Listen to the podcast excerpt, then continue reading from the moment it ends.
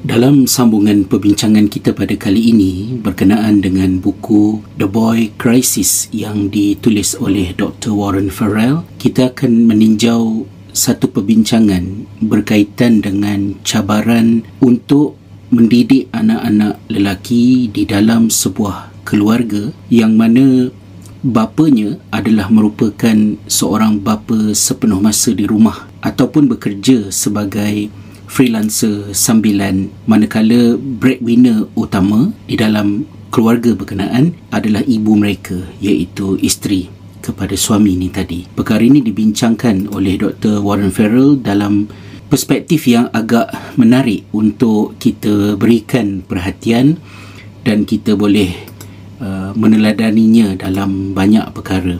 Ia diletakkan di bawah topik The Era of the Multi-Option Mom and the no option dad. Kenapa ditajukkan macam tu ya? It's easy to see how Nick and Brittany's choice of traditional roles mom raise children, dad raise money decrease their passion and increase their disconnect even as if even as it gave them reason to stay together.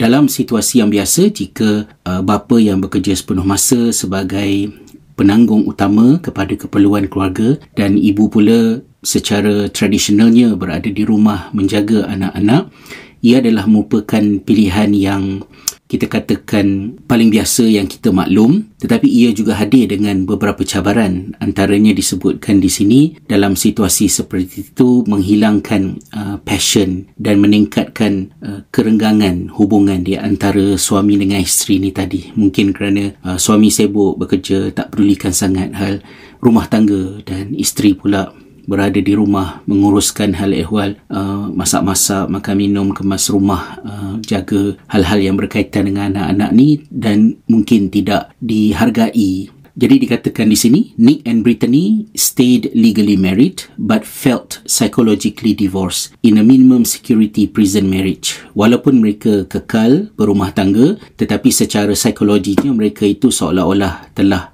berpisah ni macam dah orang yang dah bercerai uh, in a minimum security prison marriage di dalam sebuah rumah tangga seperti sebuah penjara dengan minimum security. Um, saya menyentuh tentang topik ini di dalam buku Aku Terima Nikahnya lebih sedekat yang lalu.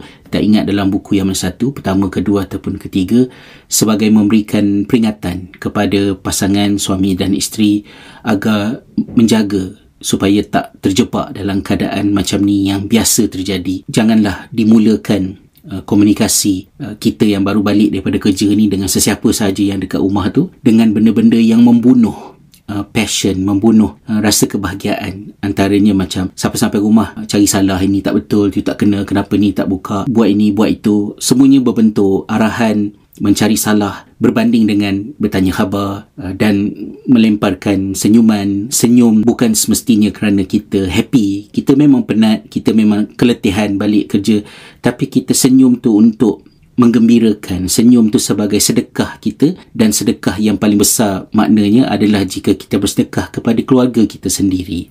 Nick and Brittany felt they had other choices for Brittany but not for Nick. Dalam situasi seperti itu, kedua-duanya beranggapan bahawa si isteri tadi ada banyak pilihan yang mungkin boleh dipertimbangkan namun keadaannya tidak sama dengan suami. Bagi isteri tadi, Brittany was married and Nick was working. Brittany saw three options for a sense of purpose. Nick bekerja, suaminya bekerja sepenuh masa isterinya yang berada di rumah sebagai suri rumah sepenuh masa jika situasi yang tidak sihat itu hendak diperbetulkan isteri tadi ada tiga pilihan. Yang pertama ialah children full time menjaga anak sepenuh masa ataupun work full time bekerja sepenuh masa ataupun some combination of both boleh uh, menggabungkan di antara dua ni. Mungkin bekerja sambilan so pilihan itu ada di hadapan mereka. Brittany was part of the the era of the multi option mom. Brittany dalam situasi ini hidup di zaman yang disebut sebagai multi option mom. Kaum ibu yang ada pilihan yang pelbagai. However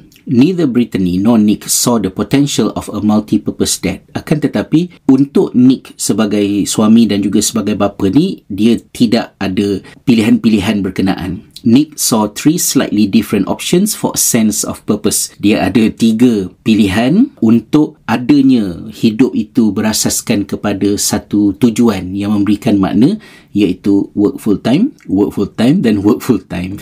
Kan tiga yang sama. Uh, Nick and Brittany could have reserved roles but Nick had significant earning potential. Nick dan Brittany itu boleh bertukar posisi mereka. Maknanya uh, suami mengambil tanggungjawab untuk menguruskan makan minum kat rumah, jaga anak semua dan isteri bekerja sepenuh masa. But Nick had significant earning potential. Stay-at-home dads are more likely to be dads by default, dads who have lost their jobs. Akan tetapi, jika perubahan itu hendak dilakukan, situasinya adalah situasi yang akan memposisikan Nick itu sebagai bapa sepenuh masa disebabkan oleh contohnya dads who have lost their job. Bapa yang kehilangan pekerjaan or dads whose wives earn considerably more than they do. Ataupun ayah itu berada dalam situasi di mana mak yakni isterinya mempunyai gaji yang jauh lebih besar daripada uh, lelaki ni tadi. And although the children usually do extremely well with dad as the primary parent If the mom does not see the light at the end of the tunnel of his unemployment, she often loses respect for him. Isu yang Warren Farrell timbulkan di sini ialah walaupun statistik dan kajian-kajian setakat ini menunjukkan bila mana bapa memainkan peranan secara signifikan untuk membentuk kehidupan anak-anak tadi, membimbing mereka, memberikan nasihat dengan menjadi bapa yang berada sepenuh masa atau hampir sepenuh masa di rumah, anak-anak itu akan perform dengan lebih baik. Tetapi, dia punya kesan sampingan dia ialah if the mom does not see the light at the end of the tunnel of his unemployment, jika isteri yang bekerja sepenuh masa ini tadi tidak dapat melihat adanya kebarangkalian untuk situasi di mana ayah yang kehilangan pekerjaan tadi ke ataupun kerja sedia ada tu tak menjana pendapatan yang secukupnya tak mungkin akan ada perubahan. She often loses respect for him. Itu akan mendorong membawa kepada isteri tadi dan juga ibu tadi hilang rasa hormat kepada suaminya. This makes him even less appealing to her which increases his insecurity and the marriage becomes vulnerable to divorce. Dalam keadaan yang seperti ini, ia membawa kepada uh, he feels that loss of respect both from her and from within himself. Uh, suami tadi akan bukan sahaja kehilangan hormat daripada isteri kepada dirinya, bahkan dia juga hilang rasa hormat kepada dirinya sendiri bila berada dalam posisi tersebut. Dan ini meningkatkan rasa insecurity dalam diri suami tadi dan perkahwinan mereka semakin terdedah kepada risiko keruntuhan perceraian. That said, dad can exercise the full-time dad option to the benefit of everyone dalam kebimbangan-kebimbangan kita tentang perkara yang Warren Farrell timbulkan tadi, ayah boleh mengambil pilihan untuk menjadi ayah sepenuh masa untuk manfaat keseluruhan keluarga without endangering the marriage if these five conditions are met ia boleh menjadi pilihan dengan syarat lima perkara ini dapat dipenuhi. Iaitulah yang pertamanya, the dad is internally secure. Suami tadi, si ayah ni tadi, di dalam dirinya itu, dia melihat bahawa pilihannya itu adalah pilihan yang bermaruah kerana sebab yang justified. Dan sebab yang justified ini ada banyak aspek yang boleh dipertimbangkan. Dalam setiap keluarga itu ada situasi-situasinya. Misalnya, jika kerjaya isteri itu menyebabkan dia menjana pendapatan yang cukup untuk uh, seluruh keluarga. Kemudian, jika suami bekerja, anak-anak itu perlu katakanlah diletakkan di pusat asuhan yang menelan kos yang tinggi melebihi ataupun pada kadar lebih kurang macam gaji yang diperolehi oleh suami yang bekerja tadi, maka mereka berpendapat bahawa daripada macam tu, kerja penat-penat, dapat duit, just bayar sahaja pada taman asuhan lebih baik uh, ayah ni uh, berada di rumah jaga sendiri anak-anak, uh, makan minumnya terjaga. Jadi perbincangan di antara mereka berdua itu membawa kepada rumusan yang dipercayai oleh suami tadi bahawa ia adalah merupakan pilihan yang munasabah, bermaruah dan bukan menjadikan uh, suami itu seperti seorang yang tak guna kerana berada di rumah. Jadi the dad is internally secure. Itu syarat yang pertama. Kemudian yang kedua, the dad understands and articulates to the mom the nature of his value to the children. Uh, ayah itu secara jelas uh, memahami uh, nilai pekerjaan ataupun pilihan yang dia buat dan boleh menjelaskannya kepada isteri tadi to the mom the nature of his value to the children. Apa nilai dia kepada anak-anak. Maksud dia, bila mana awak yang bekerja sepenuh masa, uh, saya menguruskan makan minum dekat rumah dan memberikan nasihat kepada anak-anak semua perkara ni, perkara itu memerlukan kepada bapa untuk mempunyai naratif yang boleh dijelaskan dan bukannya kerana less qualified, tak berguna, tak mampu untuk menjana pendapatan. Naratif itu perlu boleh diproses oleh bapa tadi, dijelaskan kepada isterinya agar isterinya dapat melihat di manakah suaminya yang berada di rumah itu di mata anak-anak mereka. Yang ketiga, the mom fully values his stay at home dad role and never shames him for earning less. Ibu itu yang bekerja sepenuh masa tadi menghargai peranan yang dimainkan oleh uh, si ayah tadi, suaminya sebagai stay at home dad dan tidak sekali-kali mengaitkan ayah tadi disebabkan oleh si ayah tadi, suaminya tadi menjana pendapatan yang kurang daripadanya. Memalukan suami ini boleh berlaku dalam keadaan sedar dan dalam keadaan yang tidak sedar. Dalam keadaan yang sedar disebut secara langsung, bapa kamu ni biawak hidup. Bukannya ada apa-apa sangat. Kalau tak mak ni yang penat bekerja, ah, tak makanlah kamu. Katalah disebut itu secara direct. Secara tidak langsung pula disebutkan dalam bentuk yang mungkin tidak disedari. Misalnya isteri tu balik kerja, penat kerja ni kan best kalau duduk kat rumah sahaja tak ada buat apa-apa tapi terpaksa bekerja nak buat macam mana? Kalau tak bekerja, apa nak jadi? Ia adalah satu luahan biasa yang diungkapkan oleh isteri kerana penat bekerja tetapi luahannya itu memposisikan uh, suaminya itu sebagai seorang yang tidak berguna kerana menjana pendapatan yang sedikit atau tak ada langsung yang tidak cukup untuk keluarganya meninggalkan rumusan awal yang menjadi asas mengapa dinamik itu bertukar di awalnya tadi. Kemudian yang keempat, the mom finds enormous purpose in her career and also carves out time for the children. Ibu tadi pula apabila dia bekerja dan menjana pendapatan yang uh, lebih besar cukup untuk keperluan keluarga ni tadi, ibu itu mempunyai pandangan yang betul tentang nilai pekerjaan dia. Bahawa pekerjaan yang dia lakukan itu bukan semata-mata nak dapatkan duit tetapi kerjanya itu ada nilai-nilai yang menjadikan dia bangga dengan kerja yang dia buat. Misalnya pekerjaan itu menolong orang pekerjaannya itu sesuatu yang diperlukan kerana kepakaran yang ada pada dia dan perkara-perkara tersebut membolehkan dia untuk melihat apa yang dia lakukan sebagai sesuatu yang bukan hanya soal nak dapat duit tetapi juga pada masa yang sama kerana ada sumbangan signifikan yang diberikan kepada masyarakat untuk dia banggakan dan dia bina naratif yang boleh diberikan kepada anak-anak apabila isu ini ditimbulkan. Pada masa yang sama juga perlu mencari masa untuk bersama dengan anak-anak ketika cuti, ketika tidak bekerja, sesuatu yang lazimnya kita ingatkan kepada suami ketika suami uh, bekerja uh, dalam dinamik keluarga tradisional yang kita sebutkan tadi. Manakala yang kelima pula, the mom does not feel resentful of the children's deeper connection to the dad. Apabila ibu yang bekerja sepenuh masa dan ayah meluangkan banyak masa dengan anak-anak, naturally anak-anak akan berkemungkinan mempunyai hubungan yang lebih mesra dengan ayah ni tadi dan ini tidak harus menjadi punca kecemburuan, krisis di antara suami dengan isteri yang berasa rendah diri, uh, marah apabila melihat anak lebih rapat dengan uh, suaminya berbanding dengan dia terlupa kepada dinamik yang bertukar tadi. Dan jika situasi seperti itu berlaku ia harus diselesaikan dalam bentuk yang sehat melalui yang disebutkan sebentar tadi lah maknanya okey kita ambil cuti dan ketika bercuti itu kita bersama-sama keluar spend masa yang berkualiti mencari jalan untuk kemesraan dan hubungan akrab di antara anak-anak dengan ibu tadi dapat dibina kerana tetap mereka itu adalah anak kita dan kita adalah ibu kepada mereka ni tadi sebagaimana nasihat yang selalunya diberikan kepada bapa-bapa yang sibuk bekerja ni agar tidak mensisihkan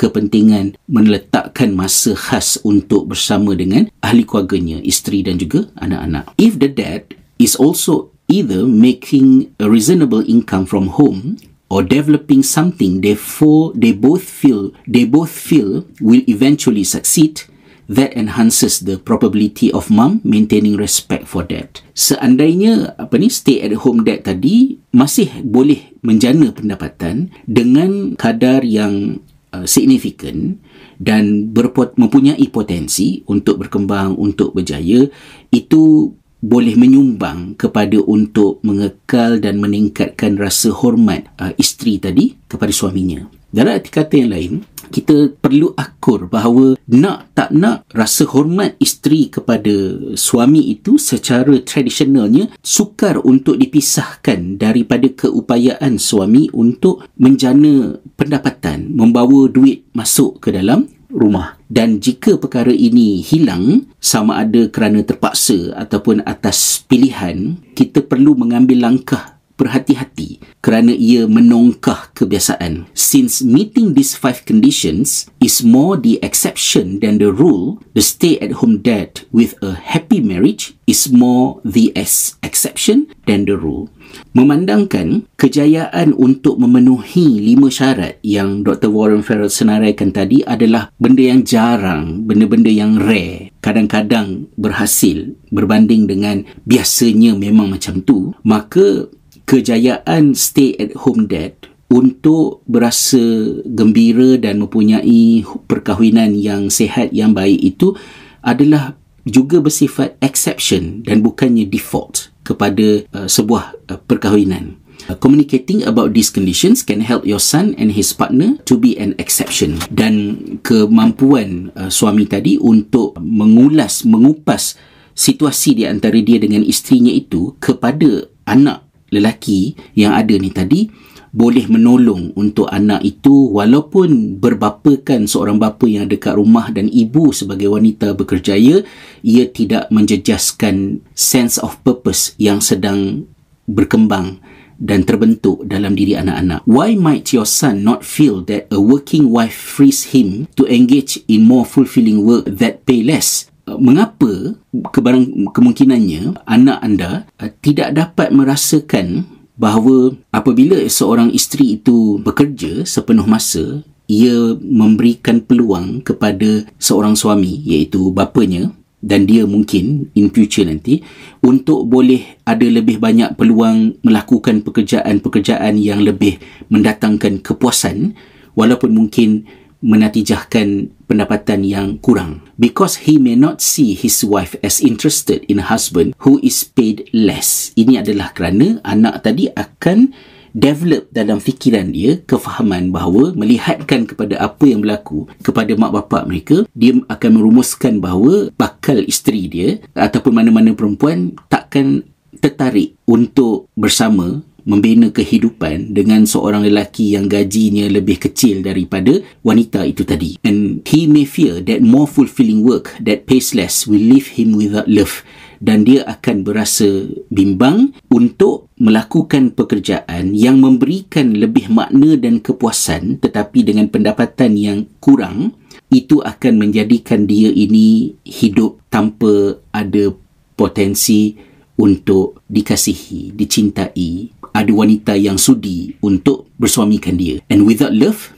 your son's purpose has no purpose. Dan tanpa potensi untuk dikasihi, disayangi, dicintai oleh seorang wanita itu, tujuan ataupun purpose uh, anak kita itu akan jadi tak ada maknanya uh, ya, dalam kehidupan. Simultaneously, our sons ada traditional sense of purpose, being a warrior, is also evaporating. Secara tradisionalnya, kalau dulu-dululah, maknanya untuk sense of purpose seorang budak lelaki itu melihat kehidupannya itu ada objektif ada satu benda yang dia nak capai sebagai satu macam orang kata perjuangan yang memberikan nilai harga diri kepada diri dia benda tu juga semakin hilang daripada kehidupan. Since the warrior class draws disproportionately from the poor and less educated joining the military traditionally fill three voids an economic security void, an education void and a purpose void. Secara tradisionalnya dulu-dulu yang akan menyertai tentera ini adalah terdiri daripada mereka yang datang daripada lapisan masyarakat yang kurang dari segi ekonominya,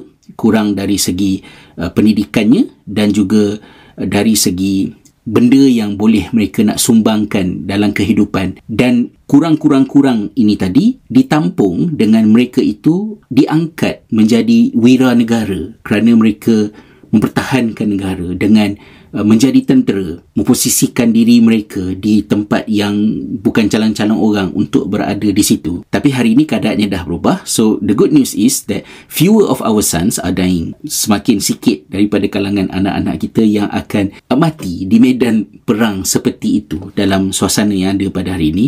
The bad news is that if your son experiences these voids he may see no way of filling them. Uh, berita yang tak eloknya ialah perang dah tak ada. Contohnya macam ni lah orang kata orang pun mana lagi senang? Jadi laki ke jadi orang perempuan? Ha, jadi orang laki paling teruk pun sakit bersunat je. Tapi orang perempuan ni macam nak mati bergadai nyawa untuk melahirkan anak. Dulu-dulu dinamik ini tidak terjadi saya dah menyentuhnya dalam buku aku terima nikahnya lebih sedekat yang lalu. Kerana walaupun wanita itu bergadai nyawa untuk melahirkan anak suami juga berada di tempat-tempat yang merisikokan nyawanya. Di medan perang melakukan pekerjaan-pekerjaan yang berbahaya. Tetapi apabila keadaan itu sudah tidak berlaku dan orang lelaki bekerja di pejabat, bekerja di sekolah, menjadi ahli perniagaan dan tidak lagi menggadai nyawa untuk sesuatu, maka maruah lelaki itu sudah tidak lagi setanding dengan pengorbanan semula jadi yang dilakukan oleh orang perempuan. Dan jika dalam situasi macam itu ditambah pula dengan keadaan maknya yang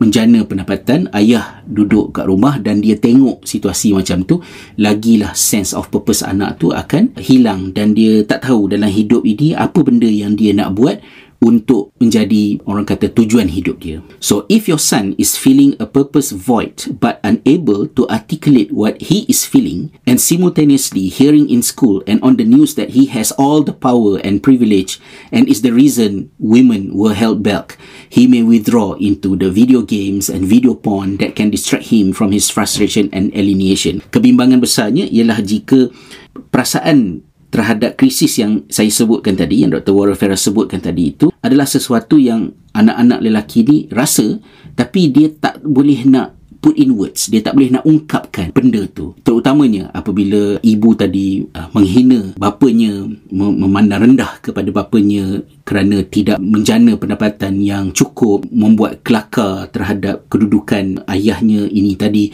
uh, mungkin anak tu tidak faham apa perasaan yang sedang bergelora dalam dirinya untuk dia nak ungkapkan kata Dr. Warren Farrell melalui kajian-kajian beliau selama berpuluh-puluh tahun terhadap isu ini yang menghasilkan uh, naratif The Boy Crisis ini mengatakan bahawa apa yang terjadi itu ialah budak-budak lelaki ini kehilangan sense of purpose dalam situasi kehidupan moden hari ini dan diburukkan lagi dengan cabaran apabila yang menjana pendapatan keluarga itu adalah maknya dan ayahnya tidak dihormati oleh isterinya iaitu ibu mereka. Dan dunia pula dipenuhi dengan naratif yang mengatakan bahawa orang lelaki lebih mudah untuk berjaya orang lelaki adalah lebih ada banyak peluang dan kerana orang lelaki yang ada lebih banyak peluang maka sebab itu orang perempuan tertindas naratifnya kata begitu. Tapi dia tak rasa dan dia struggle.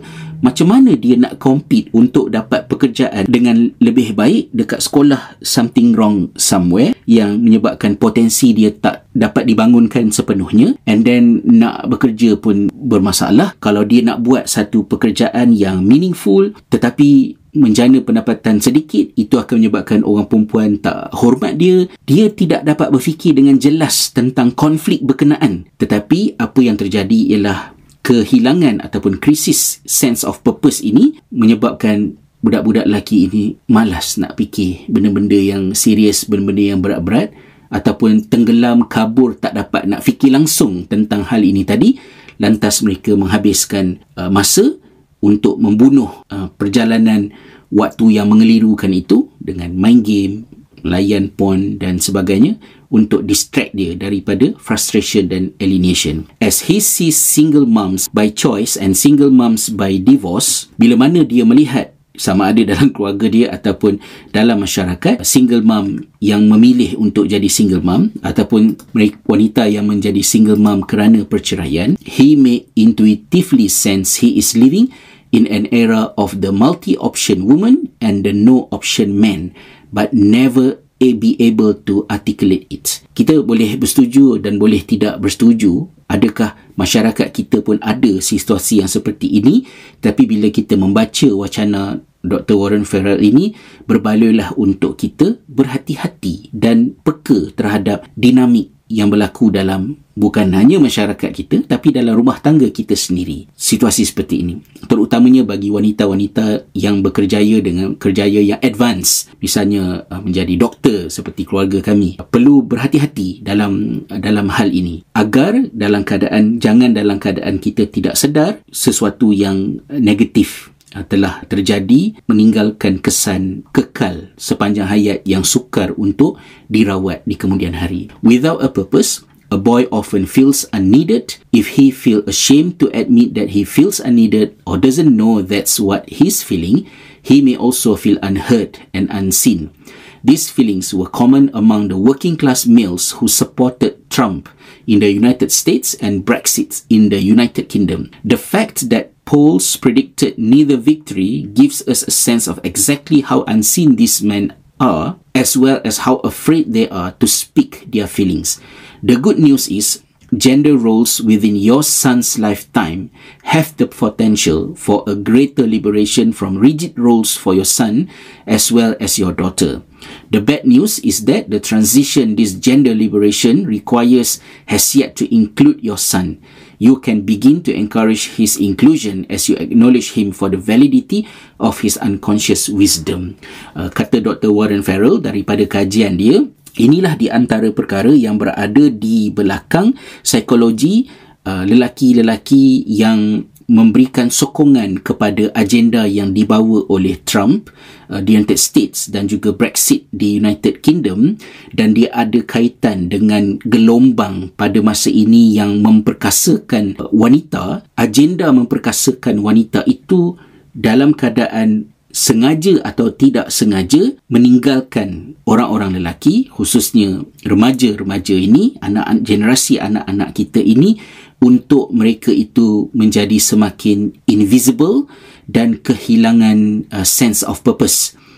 Sedangkan hal ini boleh dielakkan daripada uh, terjadi terus ke arah sedemikian rupa jika gender roles peranan di antara lelaki dan perempuan itu boleh didinamikkan cuma kata Dr. Warren Farrell peringatannya ialah dinamik yang dipersetujui bahawa lelaki tak semestinya buat kerja tradisional dia, perempuan tak semestinya buat kerja-kerja tradisional dia tu, naratifnya banyak kepada untuk memperkasakan wanita, tetapi jika wanita menjadi perkasa, berjaya, lebih advance dalam perniagaan, dalam pekerjaan, anak-anak lelaki ini tidak mempunyai naratif alternatif untuk membetulkan proses berfikir dia dan akan menyebabkan keadaan itu memburuk dari satu generasi ke satu generasi. You can begin to encourage his inclusion as you acknowledge him for the validity of his unconscious wisdom.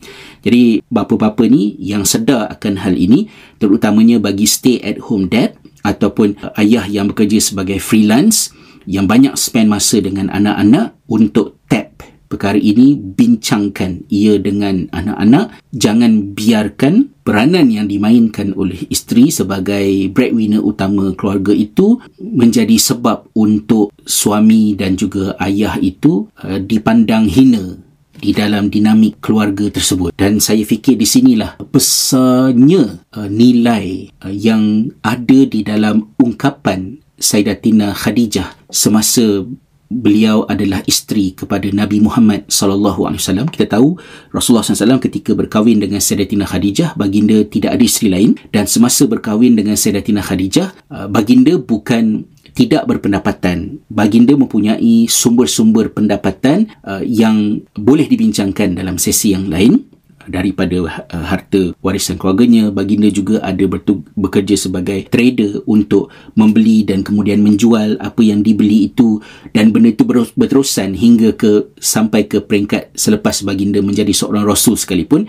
Tapi ketika baginda bersua- beristerikan Sayyidatina Khadijah Khadijah itu adalah wanita yang lebih berharta, yang lebih berkerjaya, yang lebih tinggi kedudukannya dalam konteks ini yang membolehkan Rasulullah SAW itu untuk menjadi kecil dalam perkahwinan mereka tetapi peranan yang dimainkan oleh Khadijah ialah apabila Rasulullah SAW menerima wahyu yang Pertama, dalam keadaan baginda ketakutan, balik ke rumah dan meminta agar Khadijah menyelimutkannya, Khadijah menenangkan suaminya Nabi Muhammad sallallahu alaihi wasallam itu dengan mengatakan bahawa tidak mungkin Allah akan membiarkan benda tak elok jadi kepada kamu kerana kamu adalah orang yang menghubungkan silaturahim, menolong orang yang dalam kesusahan.